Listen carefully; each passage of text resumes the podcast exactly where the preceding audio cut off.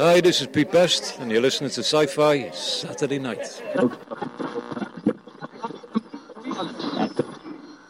Sci-Fi Saturday night. Sci-Fi Saturday We will begin a mass invasion. We'll tell your people to surrender now and avoid war.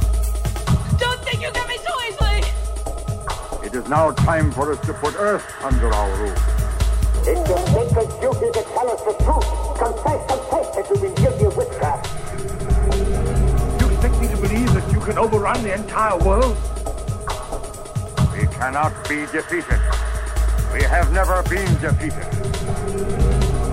That is the message. Bring your people.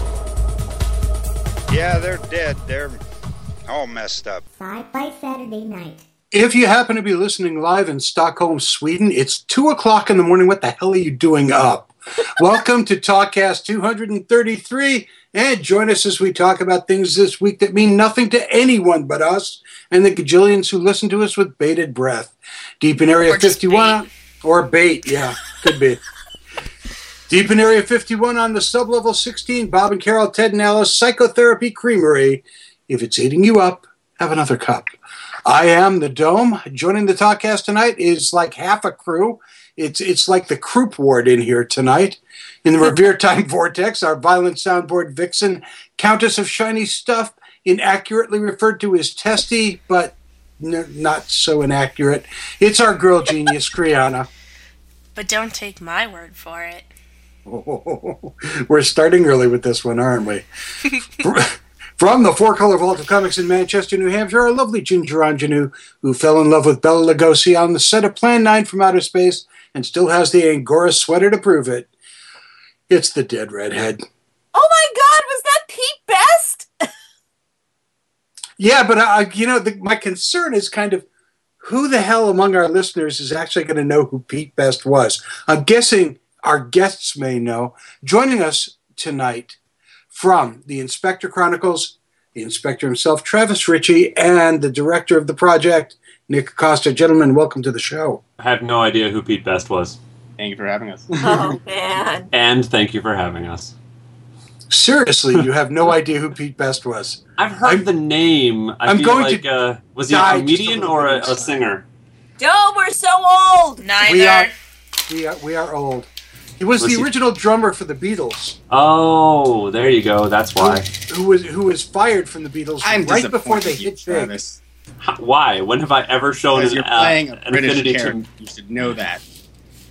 When have I ever shown an affinity to music loving or music details? The, the Beatles. That's decades before I was even born. Oh my good lord! God. Oh my good lord! Here we go. We're going to start early with this. Anyhow, what's been happening this week? Uh, well, half the cast spent the weekend last weekend at the Pop Culture Expo in Massachusetts, And, the boy, other oh- half spent it hacking up a lung. hacking up lungs. it was not not pleasant at all. But uh, no, no, no. The Pop Culture Fest was pleasant. Yes, and hacking up a lungs wasn't. I want to thank uh, Gary Summers for uh, inviting us to the festival, and and literally rolling out the red carpet. There was red carpets everywhere, Everybody It's- was covered in red carpets. covered covered in velour. It was wonderful. Um, I have no idea. Uh, but I mean, Gary did a phenomenal job with this. His Hawaiian shirts were not to be believed, and. Uh, That also I wanna- believe. and we we got to meet some of the most interesting people. It was the oddest mix of people ever. I mean, first of all, Gary grabs me and goes, "You know, you've got to interview these people." I really thought the guy's name was Gary Grabs Me for a second. It might I've never heard of be. him either. It might be now. dude. Grabs him. Now we Interesting story about how I met the guy. Uh, That, that's a great Billy West voice, and we saw Billy West again, and uh, Billy was just just flipping out voice after voice after voice. You know, shut up and take my money. Whenever anybody was looking at him, it was great. Uh, So he was in a very good mood then. Yeah, he absolutely was. I mean, he was ju- just you know sitting there, and he had it was like he was holding court. I mean, he was in his hometown. Uh, and we also did meet Pete Best, who did the opening. Uh, That's cool. he, well, Pete is kind of a cool guy, and you know, uh, the roll of the dice went the wrong way forty years ago. More But than uh, that, dear. More than that. Yeah, like 50 I'm trying to be nice ago. here. More Quiet. than that. Quiet. I mean, because he was born, he started off really strong with a name like Pete Best, and uh, you'd think he was going places with that. It's like Boyish the Extraordinary. That's you're just destined for greatness. You would think. You would think. But uh, also, uh, we met this young man who's got a show on the Disney Channel by the name of Mike Manning. I know Uh, Mike. He's a friend of mine. and he's he was just a hell of a lot of fun. He was a great guy, and and he was geeking out with us for an hour of, of just good geek fun. Really? Uh, you can geek out for an hour? I never would have guessed that. I know, I know, I know. Mike He's is a got huge Superman fan, and he and I uh, battle over that. My boyfriend drew a picture of him as Superman for his birthday, and uh, I was really upset because he didn't draw. He didn't draw me. Uh, I mean, he drew me as the inspector like way back, but uh, he didn't. You know, I was like, I want a picture of me as Superman. Oh, who doesn't? Seriously. Uh, anyhow, Mike's got a, a, horror flick coming out in a couple of months called Case Number 13, and we're going to try and have him on for that because I think that would be really, really cool. Uh, we also met uh, Alaina Huffman from Supernatural. Hey, And, nothing. and- Just saying, yeah. I'm glad. I'm glad I wasn't there because there wouldn't have been any questions. Just saying. Okay, guys, you remember how difficult it is for me when in the presence of a beautiful woman Yes. to interview them? She is gorgeous. Not gonna She lie. is phenomenally gorgeous. And uh, I had my moment of stupidity quite early on. As you were wont to do. As, yeah, as me being the wonderful interviewer that I am. And she was just so kind and gracious and, and absolutely drop dead gorgeous. And uh, I can't thank her enough. And uh, wait, wait till we get John Barrowman in the room with you. oh, good lord. He's gonna run circles around you. Do you think? You know, X is supposed to be in charge of him. I I had heard that. Yes. Yeah, that'll be scary. yeah. His blood pressure is up now. Wonderful. and then you know sitting next to her is Kristian Nairn, who plays hodor on game of thrones and if you've ever seen game of thrones and i hope most of you have the guy is looks to be huge and you you think that Uh. yeah he's a big guy but they do a lot of forced perspective in the whole thing and uh no he's that big they do not. they they absolutely do not. This guy is. Uh, I mean, I sat next to him and I felt like a midget. I felt like I was four feet tall, and I'm looking up at him, and his hand is bigger than my head. And he still just was an incredibly cool, incredibly nice guy. You could play like uh, Hobbit role playing games with him pretty well. Oh, you absolutely can. Oh my god. Just call me Frodo one time. Uh, we spent some time with animator Bill Plympton, who did movies and about a dozen other animated movies, and he was just uh, very gracious uh, with his time with us. And we met two guys from uh, from Jim Henson Studios, uh, Bill Diamond and Jim Martin. Bill Diamond and Jim Martin, who both worked on Sesame Street. Bill also worked on The Dark Crystal and Fra- Fraggle Rock, and Jim Martin, who was in Bear in the Big Blue House, and also did the Great Space Coaster. And we're going to be talking with them both later on in the in the in the coming months. Are they Uh, uh, on the TV show? On which TV show? Henson's uh, Creature Henson's- Shop. No, they're not, as far as I know. Oh, okay. No, they own their own production companies now. Oh, okay. But, But they uh, were with Henson way back when. way, way back when uh, through the Dark Crystal and that era, as well as through Sesame Street. By the way, having watched Creature Shop a couple of times, Yeah. I'm totally derailing this conversation for a minute. Hmm? Um, because I never Did do this that. conversation have rails? yeah, actually. Um, I got the impression this was all just kind of willy nilly all over the place wherever it happened to go, which is We're good, go- which is fine. Wrong. Which just happened. So where I'm going is Brian Henson looks entirely too creepily like his dad. Oh. Like Kind of does, yeah. like if you close your eyes while he's talking, it could be Jim. Oh yeah, absolutely, absolutely. You don't even have to close your eyes because he looks enough like him. You're like, is he really dead, or did he just like murder his son and decide? like, is is he one of those like never aging people, and like he just found this kid and was like, yes, this is uh, my son Brian. And when he's old He has enough, to he's just re- like, restart his life. That's a and very- everything, Just you know, like I'm his son. and is it bad that that's the first thing I thought of to explain it? Yeah, it is kind of, but I that's see. okay. That's Yeah, very. was- Speaking of Pete Best, that's kind of like the whole Paula's death thing. Yeah, yeah, very odd. Um, there was there were a whole lot of uh, interesting vendors there, and uh, you know the, the requisite comic books and collectibles, and because Gary's totally Mister Collectible, and there really? were a lot of No of. way. How? I know, would you hard even to believe. that? But there was this uh, one young lady there. Her name is Sarah Hensley from a, a company called Mad Scientist Lab, and she had all these hand painted lab coats and and lab wear Ooh. that was actually really really special, really nice stuff. And uh, yeah, we we had a good talk with her as well. We have an interview coming up with her shortly. Uh, And these That's- are all on the coming up calendar, right? no, none of them are on the coming up Of calendar. course they're yet. not. Why would we have done that? That would be entirely too much to ask. You know, that, that would mean we were actually planning ahead. So, speaking of beloved childhood television shows, Oh my God, where are we going? I know exactly where we're going. too bad, too bad, Zombians. Oh, did we lose Nick too?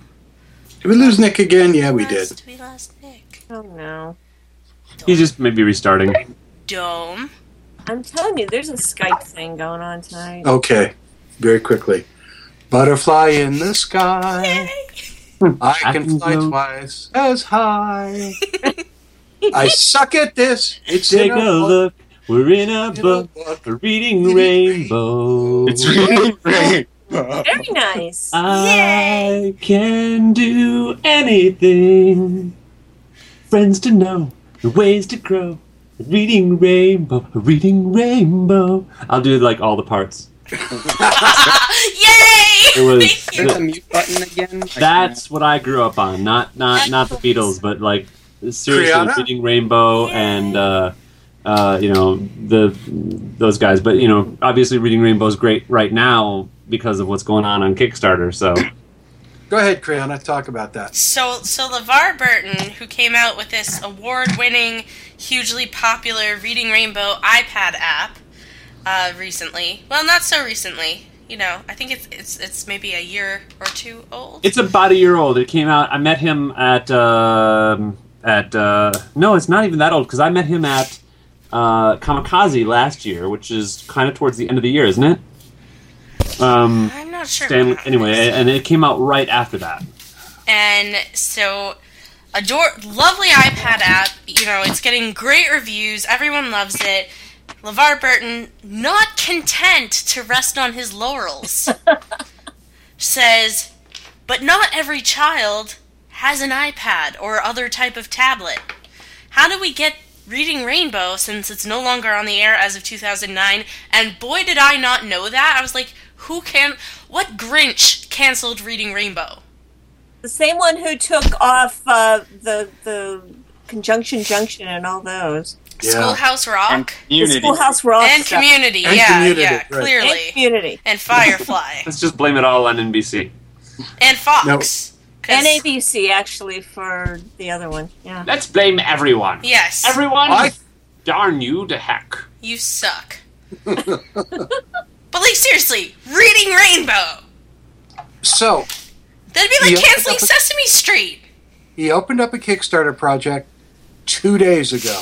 Asking for One one million million dollars.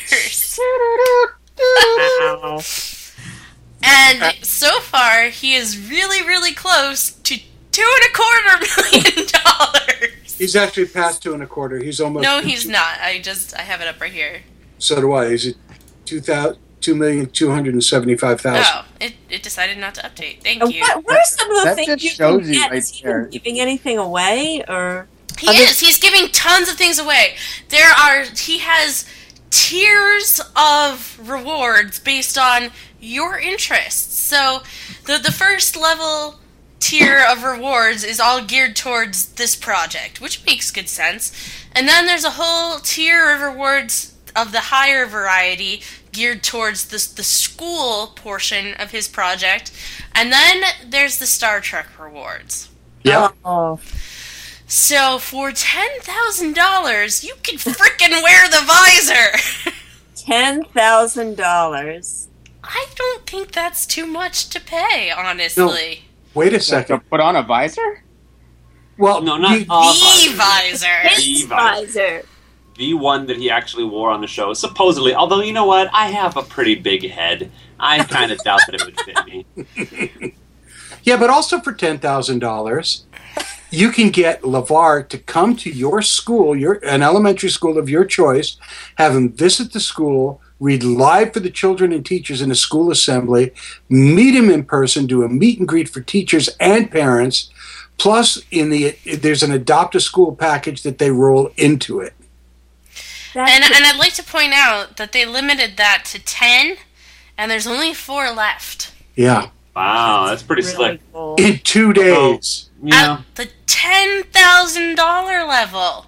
but you know what'd be nice is if if like a school could also nominate uh, an underserved school because you know it's the rich schools that are getting that. You know the ones that have ten thousand dollars to blow.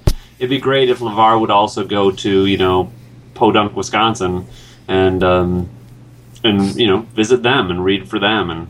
What do you have against Wisconsin? I'm from Wisconsin. That's why I said Wisconsin because I want LeVar Burton to go to my school in Lake Mills, Wisconsin, and read to the kids there.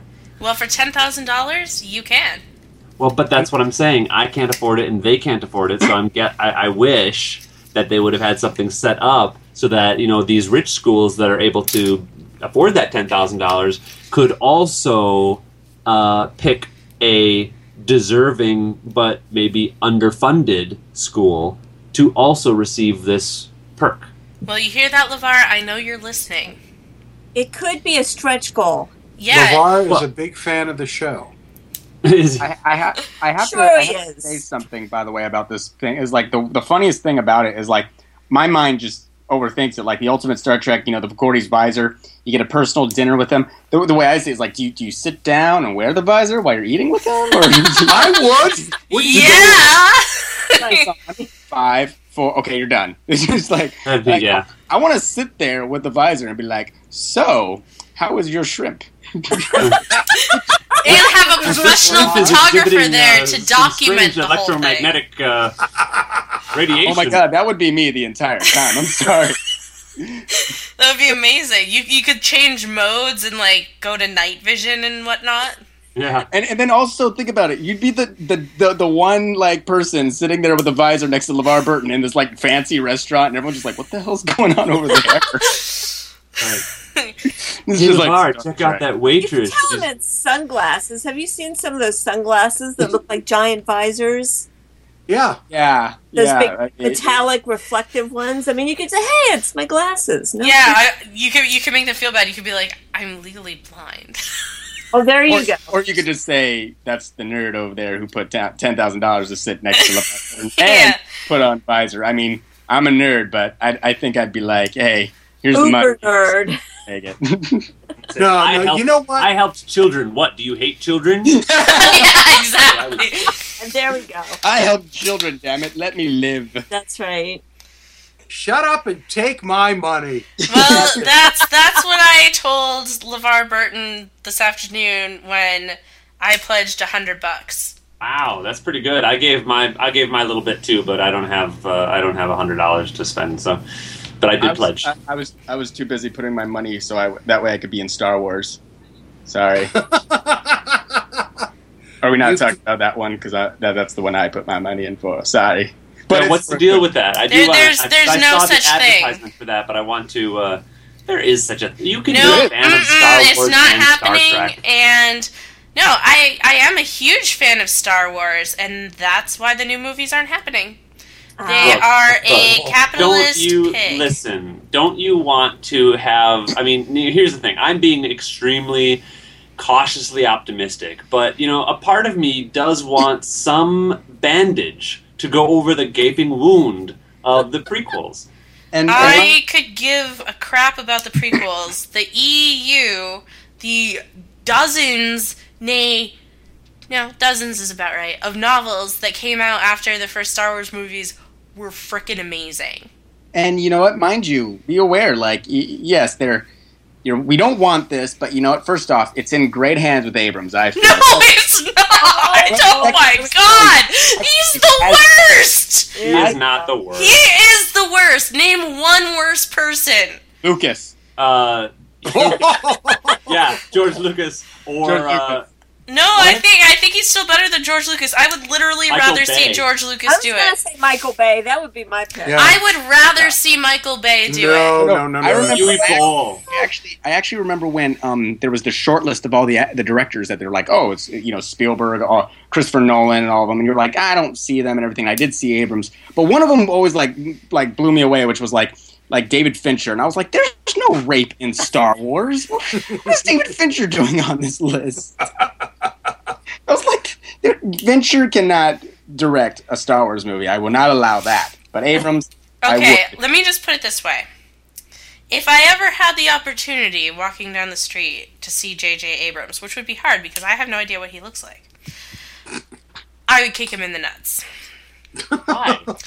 And you know what he would Um, the two Star Trek movies, if that wasn't enough, the epic failure that was the attempt at Lost, the epic failure that was the attempt at Alcatraz. Actually, I can't think of one thing he's ever done that wasn't an epic failure. The Fringe. first four seasons of Fringe was also an epic failure. Yeah, first Look, four Fringe- seasons were okay. I'll give you that. But Listen. after that, it was trash. Mission Fringe was Impossible awesome. three. Mission Impossible Three was amazing. Yeah, and like you're, you're saying, like there's like I can't think of one, and I can think of many that weren't failures, especially financially. I fi- I think you're just not. Financially, Well, no, is I- not a I- bearing. Yeah, I'm gonna stop you there too, Nick, because yeah, financials. I mean, we as fans don't care about that. We want something that's good. No, Uh, no, I, and I'm but I'm taking in the whole perspective, as in quality and financial. Oh, So- I- I could Michael give a crap makes about the whole movie, and perspective. he's the shittiest director. yeah, he I just can- has one though. That's all I'm saying. He has one. Michael uh, uh, J. Abrams has both. So But here, here's my problem. When he took over the Star Trek franchise, Uh-huh. the first time he sat down with the press, he said, You know, I never liked the Star Trek movies. I never liked the series. I never really watched them. And to take on an iconic series like that, to take on an iconic At least you don't say that. But look at how he did it, though. What he did is He he, did a shit surrounded job. himself. He You could say- surrounded himself with people. Uh, one of his his right hand man, he made sure was a huge Star Trek fan, so that he could uh, he could vet basically everything that happened. There were three people who worked on Star Trek, and granted, I had real issues with the with the late with uh, what the darkness. Um, to dar- into darkness. into darkness. Uh, but the first one, All right, he all had- right, let, let's just let's just go with the first one for a minute here, because I, I watched the first one well well after it was out of theaters. I watched it at home, probably uh, rented it off of Amazon Prime, and I was sitting in the armchair with, with a bunch of friends, and they were like, "You're gonna love this. You're gonna love this. It was so good." And I'm like, "I don't think I will, but let's try." And a girl, well, the girl, the one girl in the entire film, walks walks onto the screen, and m- my girlfriend, who also had not seen it, was like, "Oh, that must be Uhura." And I turned to her and I go, "Honey, every black woman is not Uhura." uh, Except I it was wrong. It was wrong. Like, So, okay, okay. it, just even ignoring the lens flares, the the entire plot was trash, and how the, see, the I actors, disagree with that. The I mean, because, actors were actually pretty good, for the most part, most of them. in the in the entirety of the first movie, I really only have two issues, and they were not huge issues. One of them had to do with the size of the engine room, uh, being the size of a of a of a beer cannery, uh, and uh, it was a beer cannery. I know, I know, but it, I mean, it should. I, I, it was uh, weird brewery. that it looked like that brewery. Um, and then the second one was just the the just a scientific thing, like uh, being able to see the collapse of a planet via a black hole from uh, a planet that's close enough to see it with the naked eye and not You know, have what's any also- effects. you know what's also you know what's also weird? Explosions in space. I mean, and also sound. I mean, in that case, why don't we just put out So every those single are, but yeah, I mean, those are just two minimal minimal Well, things. wait, but- wait, wait. You, you're telling me you had no problem with Spock getting it on in the middle of the movie for no apparent reason? getting on with Uhura? yeah, I don't, I don't, I don't remember it because well enough to Vulcans know don't that that really was an do issue with that. Like, But here's the thing: that, that what I liked about it was that it was it had the spirit of Star Trek, and it had, uh, but and and they also made a point. It wasn't a reimagining. They made it. They made a point to create a universe that they could play with, but still keep the original universe intact and and part of this world. I feel like they just shit on it.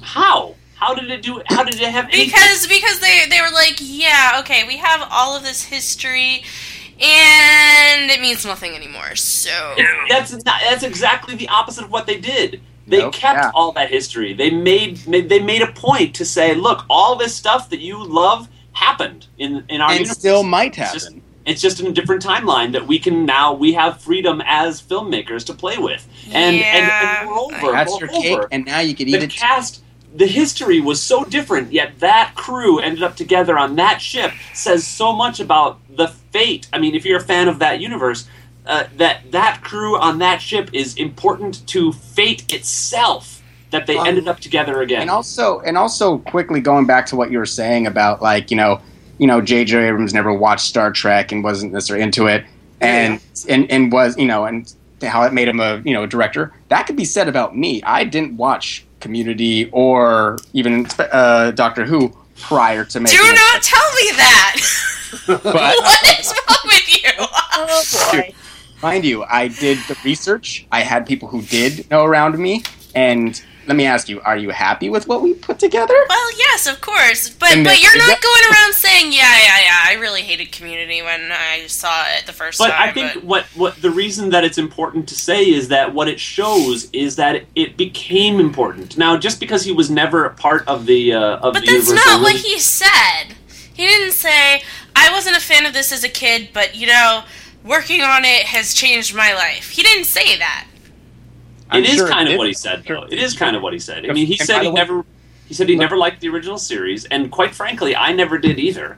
Uh, but he, but he did something with it and made it new and made it appealing to not only current audiences, but also kept the spirit of the original. Um, the Here's original my series. thought. And oh if my you god, this is what it feels like to be old. And trust me, if you direct a Oh movie, boy. if you direct a movie, whether you're a part of it or not, it will change your life, no matter what. So I mean, you know, even this, it changed. You know, the project I, every project I do, the project that I'm doing with Travis, it always changes your life and your view on something. So trust me, if he put that much time and effort to doing it, he wouldn't direct something that he didn't like. He's that kind of person. He doesn't. I know, he just uh, ruins everything he touches.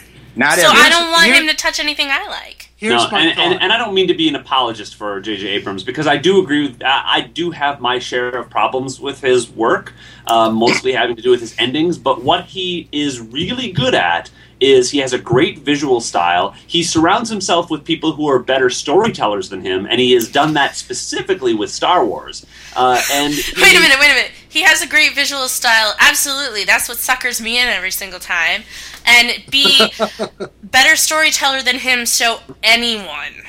No, Okay. that's And not see, that's not true because? JJ, What JJ plays in broad strokes. JJ has great concepts. If you look at the shows that he's done, have all had great concepts. So his pitch for them is awesome. I mean, everything Lost, Alias, uh, you know, uh, Fringe, they all are great until he. I mean, he has to hire writers, and and invariably, it's it's not actually his fault that they they veer so far from his original vision. But So, Yep. What, Right what we there. need to do is kind of move on, but I just want to say, I want to get my two cents in, and then let's fly off someplace else. He had the option to do one of two things. in bringing the Star Trek series back. He had a wealth of history to continue with, or go back to the beginning and somehow reboot the series. And he did both. Yeah. He did neither. He did both. He He I'm with copped. I'm out. with He Nick copped out that. hard because instead of making a choice, he he tried to do both and ended up doing neither. Oh. And and my problem was that it's a disservice to 22 years to say, yeah, that's good, but here's something I think is better. And in the long run, the fans disagreed with him to a very Not large degree. Not all of them. See, yeah, need. I agree too. I mean, I, I agree with Nick. I I have always loved Star Trek and the Star Trek universe. Uh, most of all, out of all the science fiction universes, and I was in that movie, and uh, I felt so. I felt it, it, it was so powerful to me how he made it clear that the universe, that universe, and and, and this, like I said, that crew and that ship are important um, in a way that I never thought that they'd be able to do. So And then and and lastly, I have to say this has to go not with just Star Trek, not just with Star Wars, but every film and project. Is that in the end? I mean, there's fans and there is showing you know your love for something, but then there's also like being a fanatic, and which again you're allowed to be a fanatic, but I'm a fanatic with a lot of things. But you know you have to realize. It's you, you got to move on and realize that there are other visions, other views, other things. I Oh, mean, yeah, comic books. absolutely. Look at comic books. Comic books constantly are changing stories and concepts, and people like them. And they and most people like the comic books for that. But when movies do it, it's like everyone, you know, pisses and moans. But it's like remember they have to do that in two or three hours, while comic books have seasons, seasons. But my whole point is like let things go and just just ex- respect the fact that okay, you had what you had in the past, or with this one project or this retelling of it. Now you got a new version of it. If you don't like it, cool, but you don't have to be like, it's the worst thing to ever hit the world. It pisses. Like, like they're not doing that. They're just trying to make a new version, a new story, and also make it for everybody rather than just this one group who who've grown up in with it in a certain way. So you know that's the way I see it. You know. but yeah. Hmm. So the BBC, which had a series called Doctor Who for 48 Had? years, was actually considering Has. canceling it when David Tennant left. Wow. And that kind of blows me away, too. who? Where did you hear that? That seems ridiculous. Well, a lot of stuff seems ridiculous until you actually uh, look at it. It's a it's an article in IO9 this week. Uh-huh. Kind of Wow. details how it went down and what actually occurred. Well, and I suppose at the same time they were losing their showrunner too. So that's, they had a couple different. Yeah, yeah. going on. That isn't that when he started working on like Sherlock and stuff. Right. Yeah. Ah, yes. Oh my god, that show is amazing. See, and there is Sherlock, and Sherlock has been done a million times, and I love every version of it. But if it was, but if if Abrams directed it, you wouldn't. Yeah, I would probably hate it. He's such a douchebag. Oh my god, and you can tell him I said that. Like, Oh, I- stop it. No, seriously, bring him on the show. I will say it to No, his virtual face. And, and then and then he'll and then he'll be like, oh okay, I guess um all the money that he they're donating for the you know this this event for people to be part of Star Wars. That's such I'm such a douchebag. he is. I'm sorry. Yeah, he's a douchebag. I I, I want to help people. Yep. I I, I douchebag. You're you're trying to you're trying to atone for your douchebaggery. Impossible. So, No, yeah, I, I, I don't know. I feel I feel a kinship to uh, uh, just as a fanboy. I feel like he is A guy on his deathbed who was about you're, he, you're he showed a, a douchebag. screening of the film Star Trek Into Darkness to a guy on his deathbed. How is that being a douchebag? I just Because that was the last thing the guy saw before he died. Like, could you pick a worse film? wow. Transformers. Any any Transformers? Hello. Hello. the Transformers. room. I, I mean, like, that's probably what killed him was the epic letdown. All right, Brianna, that's I know, enough. I know, I'm being a dick. It's actually important. he's getting better. Huh? I don't know what happened. I'm sick. That last part I made up. I They injected him with Khan blood. Uh, that was good. I love that one. So we can we can just add J.J. Abrams to the list of people I've insulted so hard. Yeah, pretty much, show. yeah. Right up there, right up there with Neil Gaiman and George R. R. Anyway, I'm just I'm just fearful of ever time. disappointing you ever. Oh, like I don't know. You'd have to do a lot of things really bad for a long time. we were talking about David Tennant, uh, I think, or what was going on? Oh, true. No, I was, David I was Tennant. actually going to move off that and and uh, get Travis's opinion on the rumors that are going around of uh, Hulu is in talks to bring Community back for a shortened season six. Um, mean, or, or also known as a full size season of Community. Um, Yeah. uh, you know, I, I just glimpsed a little bit of that this morning, but uh, on my Facebook feed. But I uh, I think it's not old. It's not new news, right? I mean, they, ever ever since they announced the cancellation, people have been like, yeah, maybe Hulu will pick it up, and maybe they will. Um, I just am. It raises all sorts of questions, like who of the cast would come would be on board, who of the of the writing staff would be on board. Um, it's not a cheap show to do, so to do it on um, on a web format, especially like Hulu, which hasn't been great with its original content yet. I, I don't think Not really. so. Um, Do you think Joel McHale would come back at least? that's a question. I mean, would he? I don't know.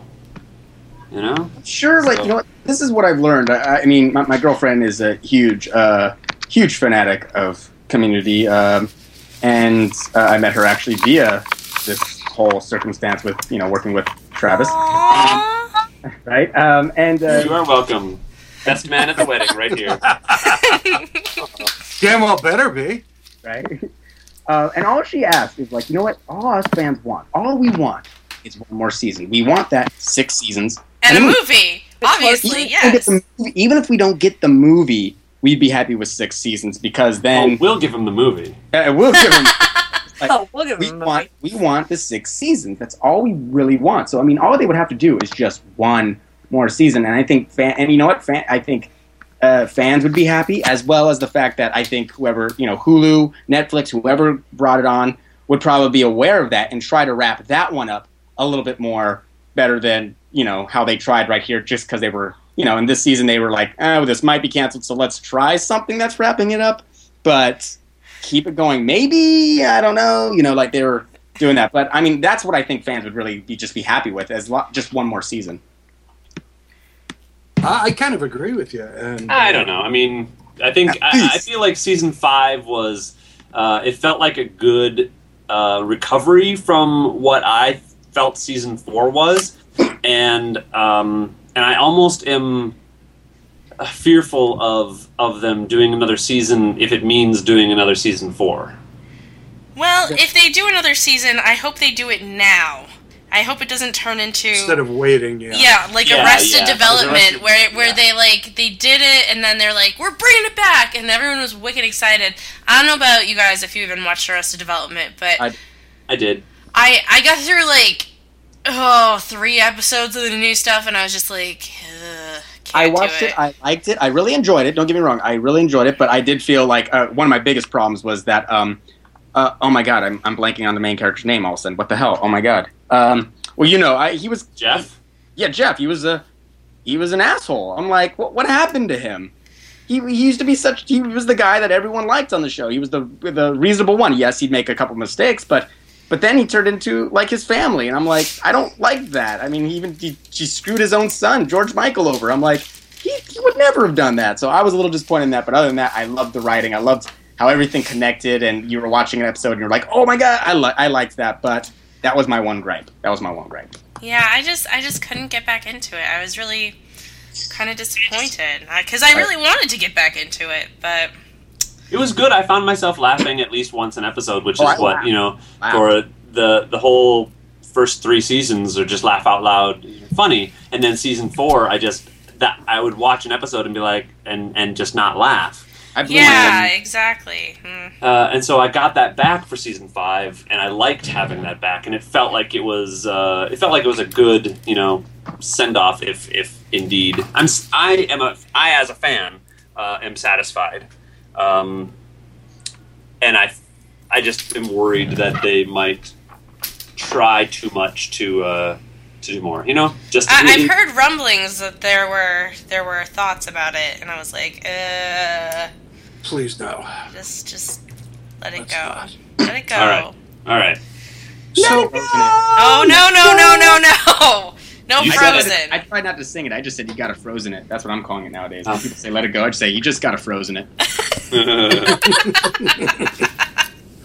So, guys, I just I have to say about Frozen. My boyfriend said the best thing about that. We were talking about you know Disney villains and how they're kind of cheap now. He's like, you know what? In the old days, a Disney villain would burst out of a skin suit just before she tried to kill you, and now they just pretend to love you. But that's kind of a it's kind of an accurate. and, Uh, and they drop you comparison like a bad date. Yeah. then and now. Anyway, So- all right. the real reason Nick and Travis are here is, is, is not to, you know, talk about Star Trek and, and community. Sorry. Well, kind of to talk about community in, in, a, in an oblique way. Um, we are working uh, towards the Inspector Chronicles, untitled motion picture about a space traveler who also travels in time. Ooh, so close. It's the other way around, isn't it? No, no, no. You had it. Who can also travel through time? Oh. Man. You're. uh, Say it right or don't say it at all. I always get it backwards.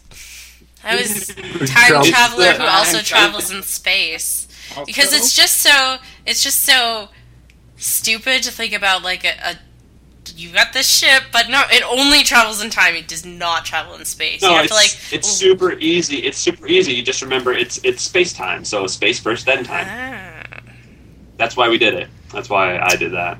that makes. And now I'm gonna remember that. There you go. That was the hardest part about making this movie, the title. well, and and changing the title to be even longer, and uh, and now you know we have a three movie uh, plan kind of uh, that me and Eric are working on, and uh, I was thinking the other day, what will we do for the sequel? Will it be the Inspector Chronicles two untitled motion picture about a space traveler who can also travel through time? The sequel, or Untitled sequel. Oh untitled God. sequel about a true space traveler? Yeah.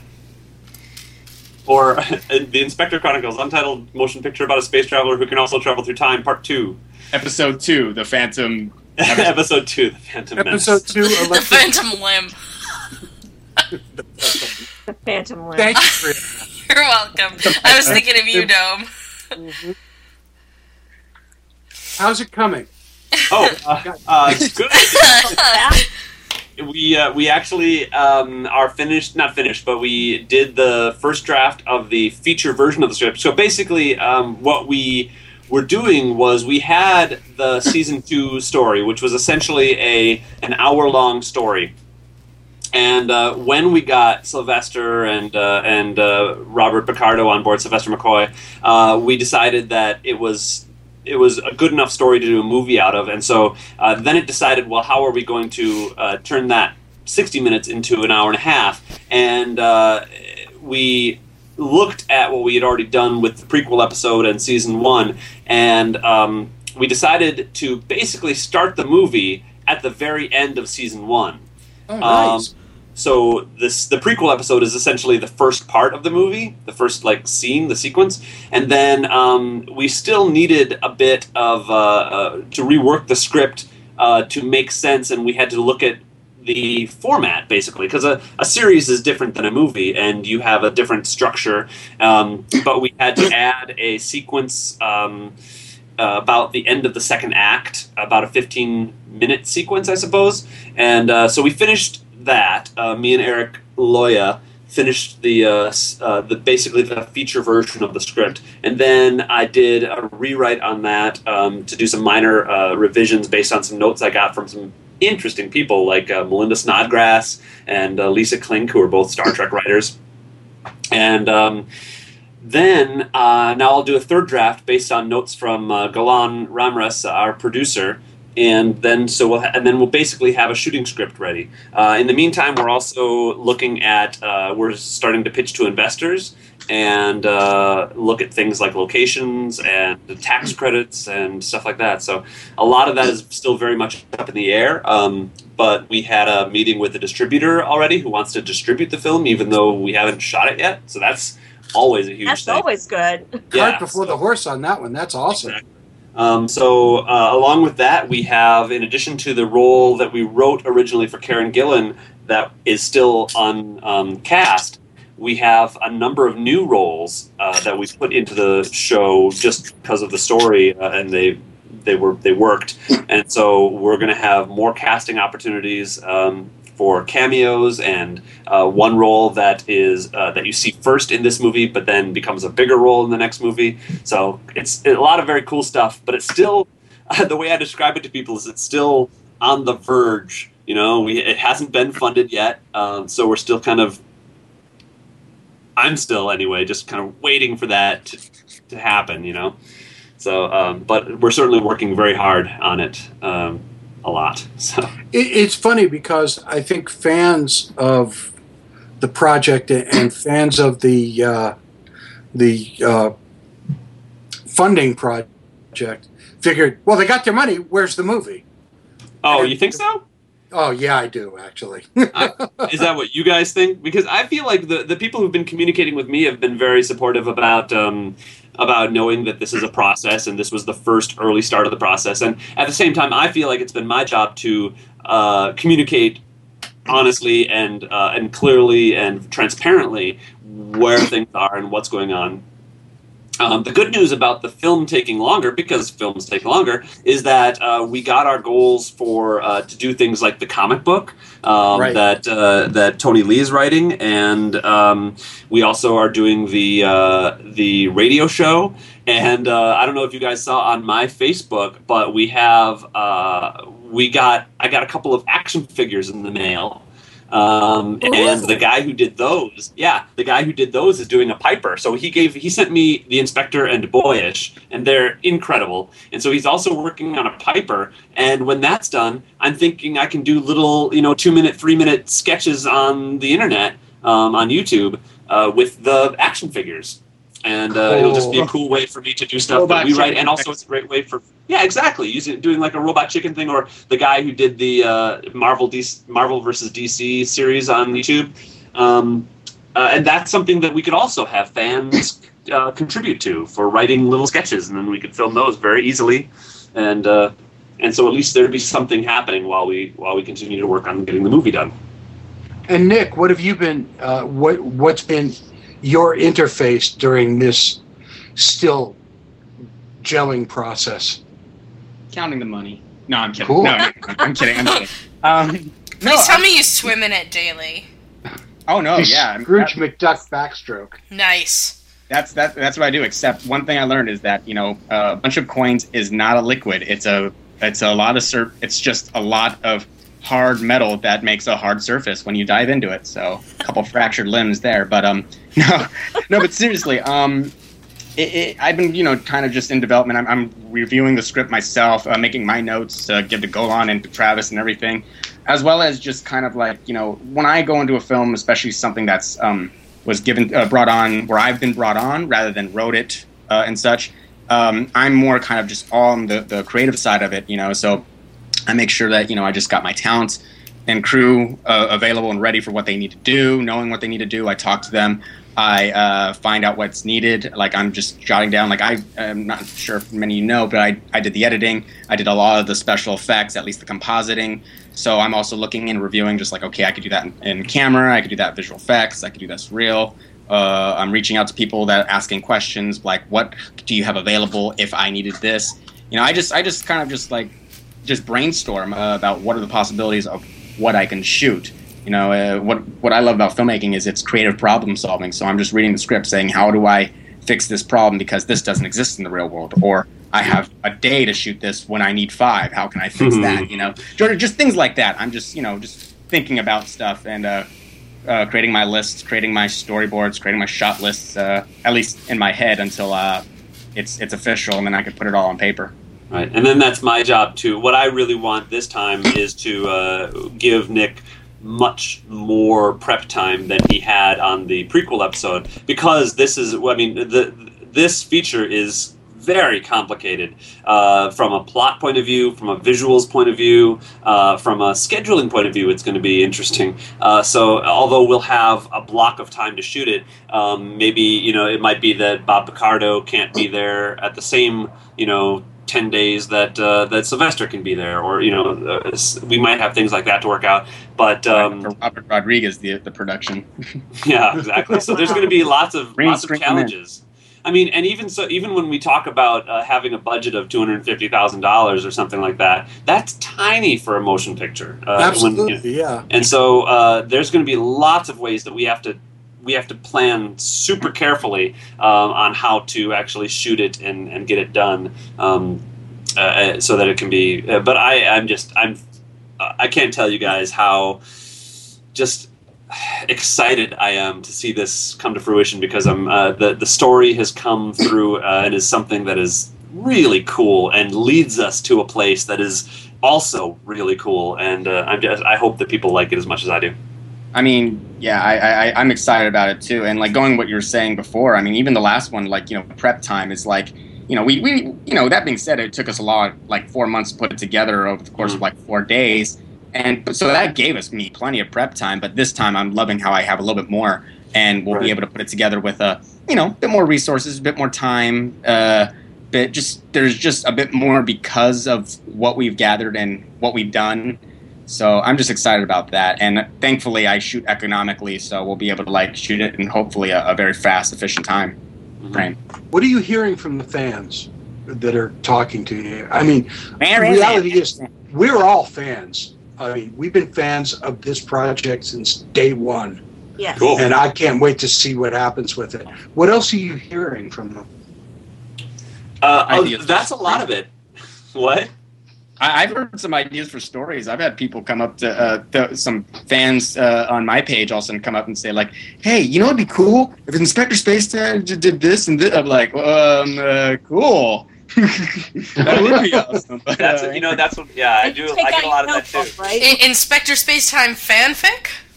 Well, Yeah. you know, and that's why we we the radio show is going to be completely fan written. Um, we want to do something. We want to give fans uh, the chance to actually write something that is, you know, quote unquote official, um, and and have us as the actors who are actually the roles perform it for them. And so that's why we can do a radio show because we can do that for a couple thousand dollars and uh, uh, and have it be something really cool. And um, so I've always wanted to do a radio show on this show. I think it would be really cool if one week we just like came on and it was like a dark and stormy night and we just started acting and everyone was like, "What the fuck everyone's is like, on?" everyone's dying. We've talked about that for Fine. years. Yeah, we have, but but scripts keep falling through.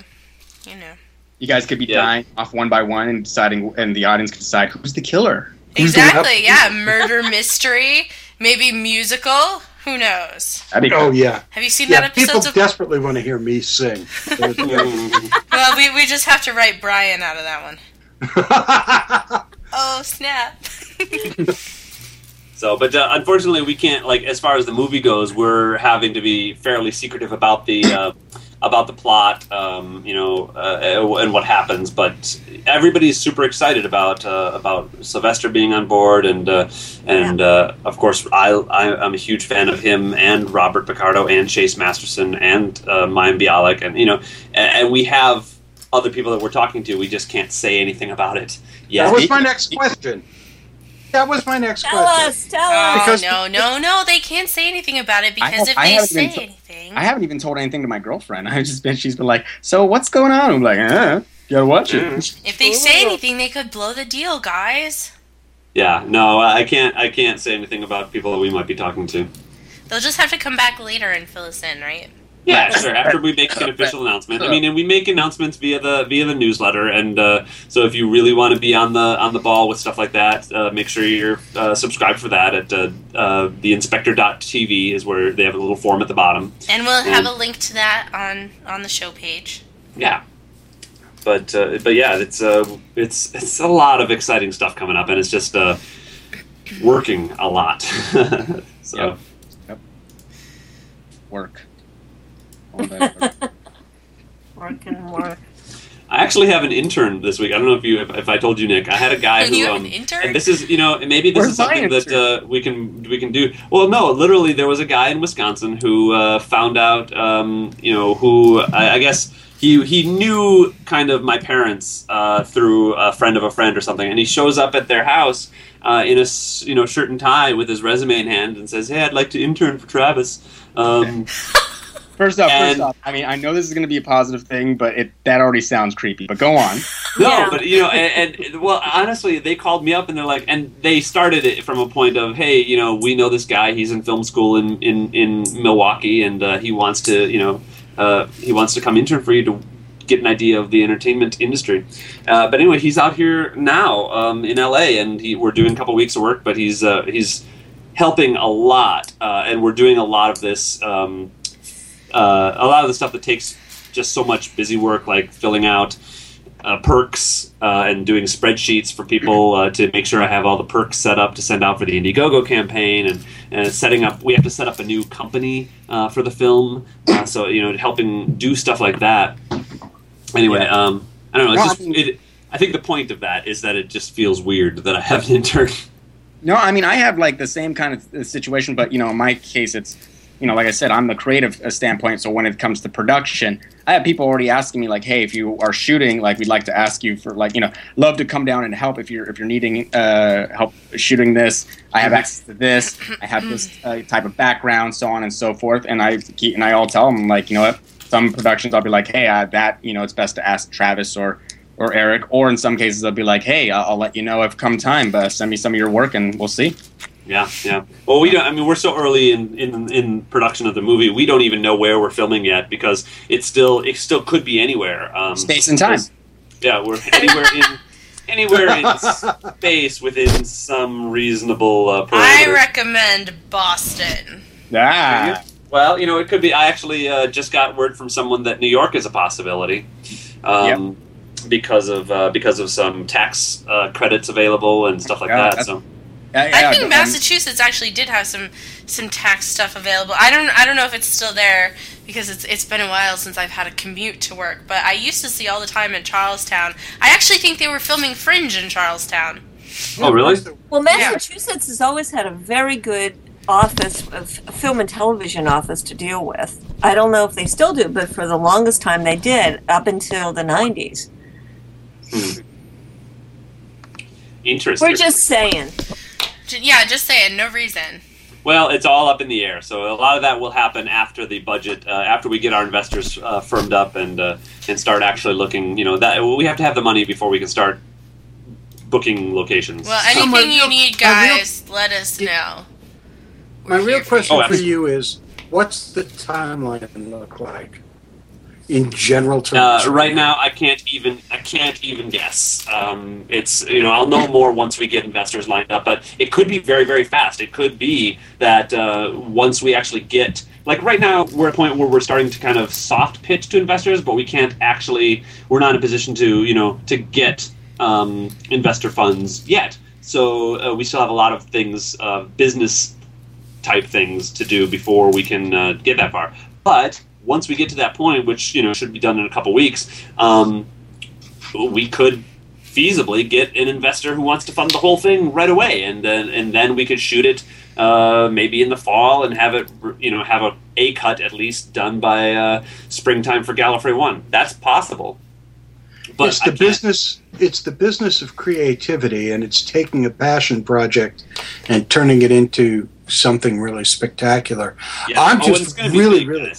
I know. Well, it I don't is. think I told Nick about this, but I got a letter. I got an email on Monday from a guy who uh, is uh, starting a toy company and wants to do a, wants to license uh, a series of of action figures and toys for the Inspector Chronicles. Oh yeah, you told me that, and I and I asked like, well, do I get one?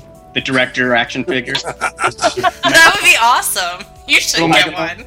We'll have to create a character for you, Nick. You can you should cameo in the in the in the I movie. want to, but every Hey, time, Hitchcockian cameo is what's called for here. Absolutely. There you go. You're good. I've seen you act. Nick can act.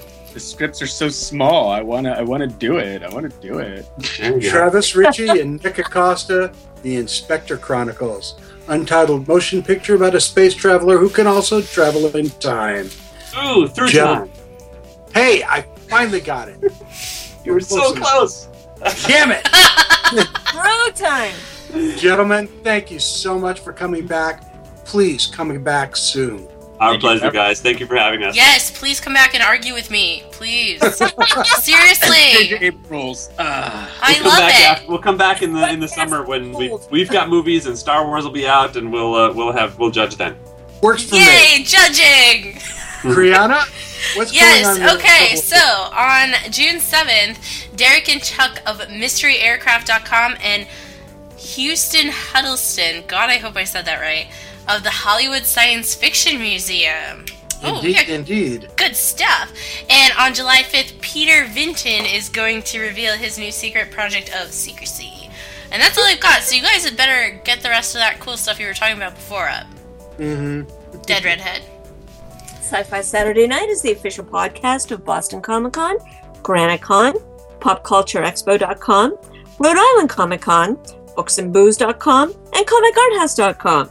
Visit ComicArthouse.com for the best deals on original art from dozens of your favorite artists. Tonight's outro music was provided by Lawrence Made Me Cry.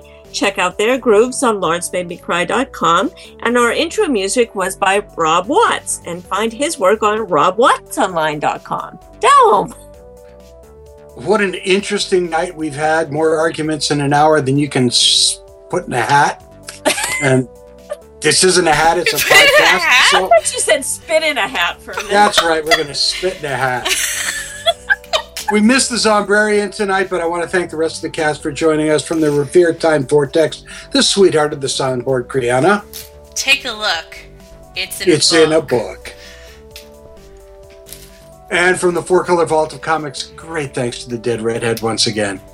I, I'm going to go spit in a hat now. This is Dome saying Genie shared pain is lessened, shared joy increased.